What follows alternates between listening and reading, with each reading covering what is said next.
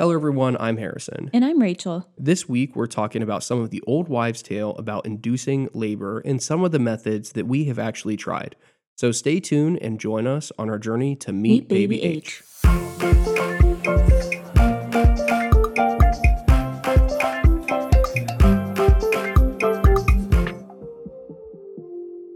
Before we get into this, I just have to address the negativity about this topic. We totally understand that most of these are just myths and they might help your body prepare for labor, but they're not actually going to put you into labor. Rachel has definitely gotten to the point where she's not really enjoying pregnancy anymore, and we're ready to meet Edison. So, if there are some of these weird methods that might help speed up the process, and we know that it's not going to hurt Rachel or Edison, then we figured why not give it a try? I get so mad when people say the baby will come when it's ready. I know that going into labor is not on my timeline, but I also don't think that it's on Edison's either. I think that Edison and I are on God's timing and we are just along for the ride. But doing some of these things has kept me entertained and makes me feel like I am doing something to prepare for labor. So why not give it a try? To start this off, we're going to go through what actually needs to happen in your body for labor to start. So, the very first thing is that your baby needs to descend into your pelvis and rest on your cervix so that it will dilate. The process of cervical change begins with the pressure from your baby, um, but your cervix needs to do two things. It needs to thin, which is referred to as effacement, and it needs to dilate, which is the opening of the cervix. A lot of that is going to happen through contractions, and that's how you're going to know that this process may have started.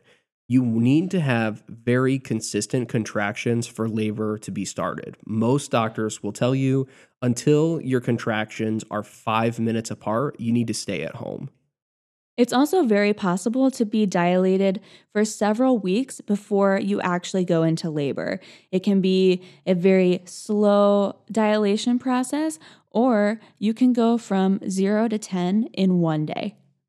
A lot of movies are going to depict people going into labor by their water breaking. And while that is definitely a way that you could go into labor, only 10% of pregnancies end with a water breaking. So, a lot of these methods that we're going to talk about today are believed to start some of these things of descending your baby or starting contractions, because those are the things that actually need to happen for you to go into labor. The most common and probably most talked about way to speed up the labor process is walking or curb walking. We did talk about it a little bit in the last episode, but the basic idea of this is to walk on multiple different levels so that gravity can help lower the baby. This does not necessarily mean that you have to curb walk where you step up on the curb and then down onto the road. It could really just mean going on a lot of walks or even just taking a hike. Rachel did try curb walking and she fell and hasn't tried it since, but we have gone on quite a few walks and they have definitely seemed to help because after those walks, Rachel's talking a lot more about contractions. Yeah. I definitely do feel after I do some physical activity that my uterus is contracting a little bit. It's just Braxton Hicks at this point, which really just feels like your uterus gets really hard and then kind of releases. But it is kind of cool that it is working. If nothing else, it's just nice for us to be able to get outside and take a little walk. We used to do this a lot and go on fairly long hikes but we aren't doing that as much anymore. And we're definitely doing this in like one mile, more often, probably half a mile increments. But even just a little bit of doing stuff outside is nice. I should mention that some of these are PG 13. So if you're uncomfortable talking about some of the more natural ways that babies are brought into this world, you might want to stop listening now. But another method that people say can induce labor is having sex. The same way that the baby was made is the same way to get the baby out. And that's for a couple different reasons. One is that semen contains this ingredient that is also used in medications that are used to start labor. So the belief is that semen can start the process of thinning and dilating your cervix. But on top of that, a really essential hormone in labor is oxytocin, which is the love hormone. And so when you're connecting with your partner, and that can even be done by like cuddling, you just feel loved, and that releases oxytocin, and oxytocin starts labor. There's a lot of benefits to this one, and obviously we have tried it, but we're not going to go into detail here. Another way is evening primrose oil. So basically, it's this essential oil that is believed to help thin and soften the cervix, which preps it for labor. You can take it orally or a pill. And we have not really tried this one for a couple of different reasons. One of the big ones is there's a lot of these like fragrance things that I'm allergic to and don't have a lot of great reactions to. So we just don't want to deal with that in the house. I also just feel kind of weird about it. So we are not trying the evening primrose oil. Another method is nipple stimulation, and this one is actually scientifically proven. Nipple stimulation will contract your uterus, which is why a lot of doctors will recommend that you don't try to collect colostrum, which is that first form of breast milk, before you hit full term, so 37 weeks pregnant. One of the reasons they want you to wait until 37 weeks is that one of the biggest concerns about a baby being born early is lung development. Usually, if a baby is in the NICU, it is something to do with their lungs. And at 37 weeks, that's kind of the earliest point that they are for sure that your baby's lungs are going to be fully developed. So doctors will say it's okay to start collecting colostrum or hand expressing around 37 weeks because if that baby was born, they would be able to breathe on your own. That's also one of the reasons that we feel a little more comfortable doing some of these methods now. Another method is acupuncture or acupressure, and they're a little bit different. Acupuncture is when someone inserts tiny needles into specific points of your body, and it's used for a lot of things outside of pregnancy to promote like blood circulation and healing of your nerves and things like that. But specifically for labor, it can target points that stimulate cervical change and can encourage contractions. If you don't really want to go the pins and needles route, there's acupressure, which is applying physical pressure to specific parts of your body. And that can also help induce labor. So there's some spots just above your ankle, your Achilles tendon, the palm of your hands, and even this little spot between your pointer finger and your thumb. And that is something that Rachel's probably going to try a little bit more as we get closer and is probably going to skip the acupuncture route. Yeah, I don't think I would enjoy the needles. you already get poked and prodded enough during pregnancy. So I guess if you're really desperate, go the acupuncture route. But I'm going to try just the acupressure. The next one here is probably my favorite, but I thought early on it was going to be the worst. So, in the hospital during labor, it's very common for the mom to use an exercise ball. And it's basically just this really big bouncy ball that they sit on. And it can kind of help open up your hips and just make it a lot easier to deliver your baby. But you can also get these at home. And we got one quite a few weeks ago. I thought it was going to be awful because we'd have this giant ball just to deal with in the house and roll all over the place. But it is now my new desk chair. And I think it's great. Yeah, so the idea behind the ball is that it kind of loosens your hips and pelvis, encouraging the baby to move down and dilating your cervix. I have had this exercise ball since about 32 weeks pregnant. It doesn't really do a whole lot as far as I can tell. I mean, I, it does help loosen the hips, which is nice to kind of relieve pressure. But as far as inducing labor, I've been doing this for a month now and it hasn't. If you are planning on picking one of these up, we would recommend that you get a larger height than the ones that are marketed for women. The ones that are marketed for women are meant to be used during exercising, and it's just a little bit short because they don't think that you're sitting on it. So if you get the one that's marketed for men or just is a little bit taller, that might be the better option to go because you can sit with your knees at a 90 degree angle. I like to look up some workouts on YouTube specifically with an exercise ball because then I feel like I'm doing something a little bit more productive than just bouncing on it or rolling on it.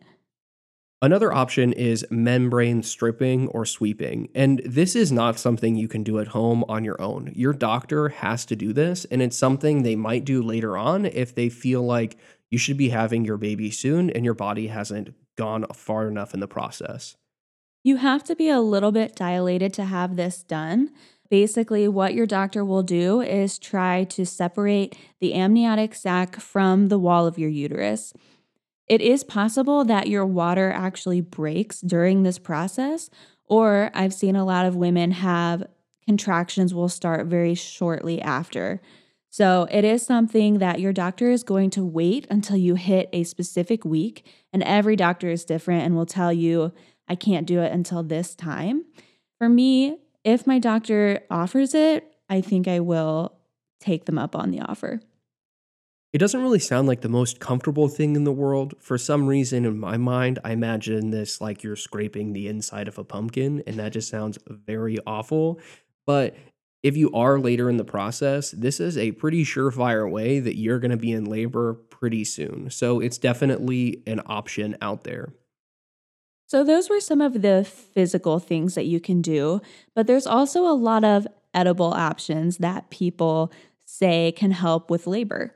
The very first one is castor oil. So it works kind of like a laxative and it's going to clear out your system and really encourage your body to have contractions. What you're going to see throughout most of these edible options is that most of them are laxatives as well. They are just going to help your body start contracting. Rachel has read a lot of questionable things about castor oil and it possibly being harmful. So I think that we're going to skip this one. Yeah, it is really interesting when you're looking through why people believe that these things help with labor. And the reasoning behind most of these is that it causes gastrointestinal distress, which just sounds so unpleasant.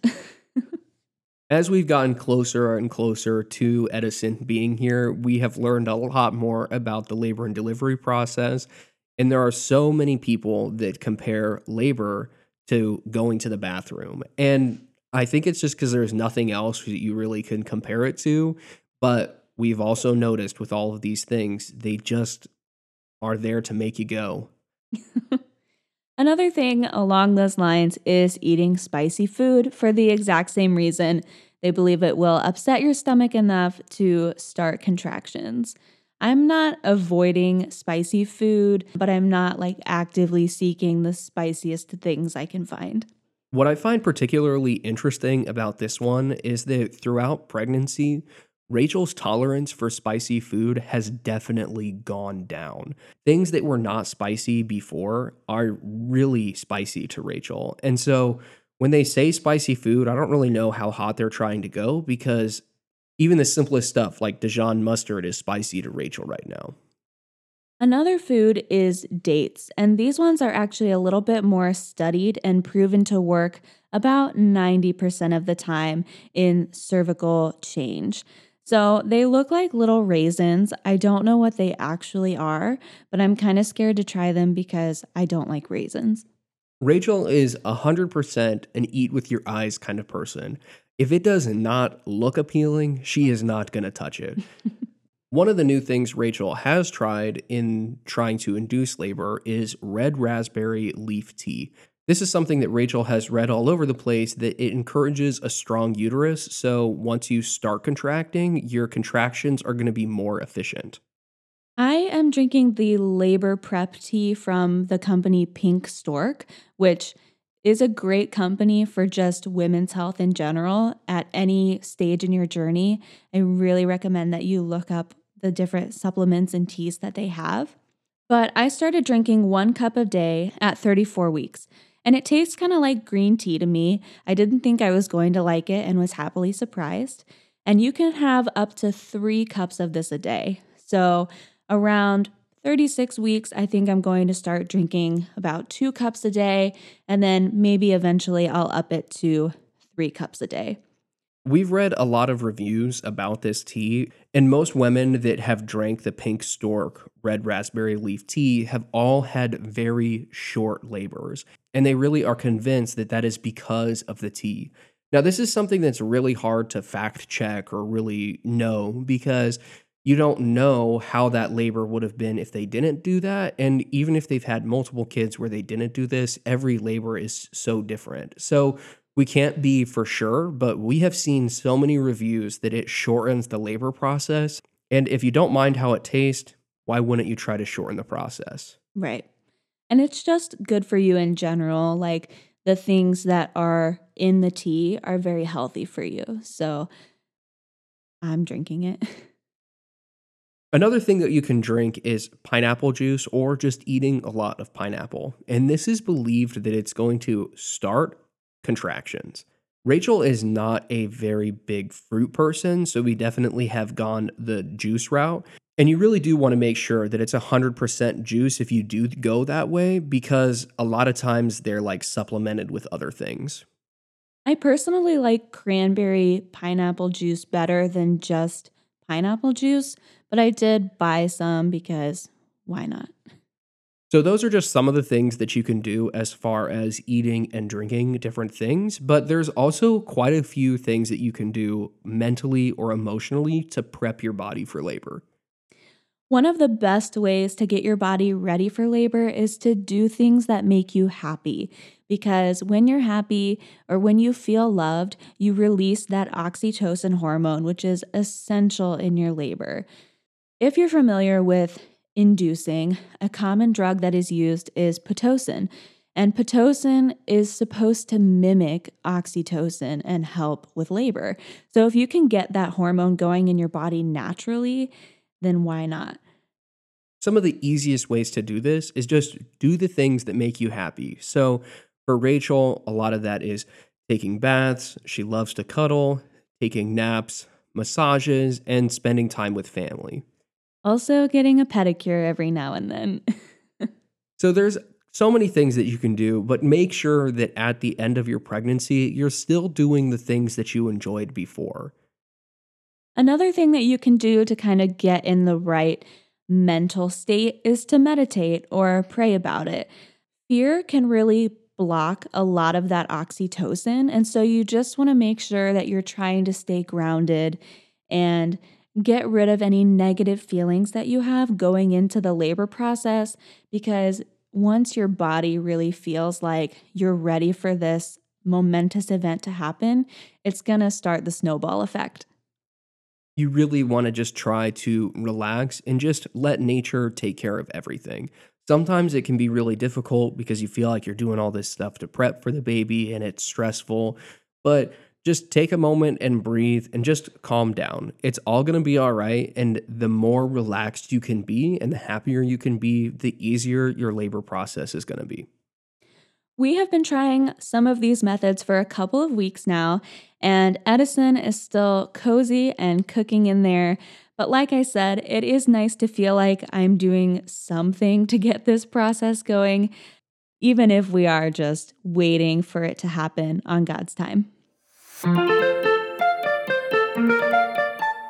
It has been fun to read stories of people trying some of these methods and going into labor, but for now, we're just taking it day by day.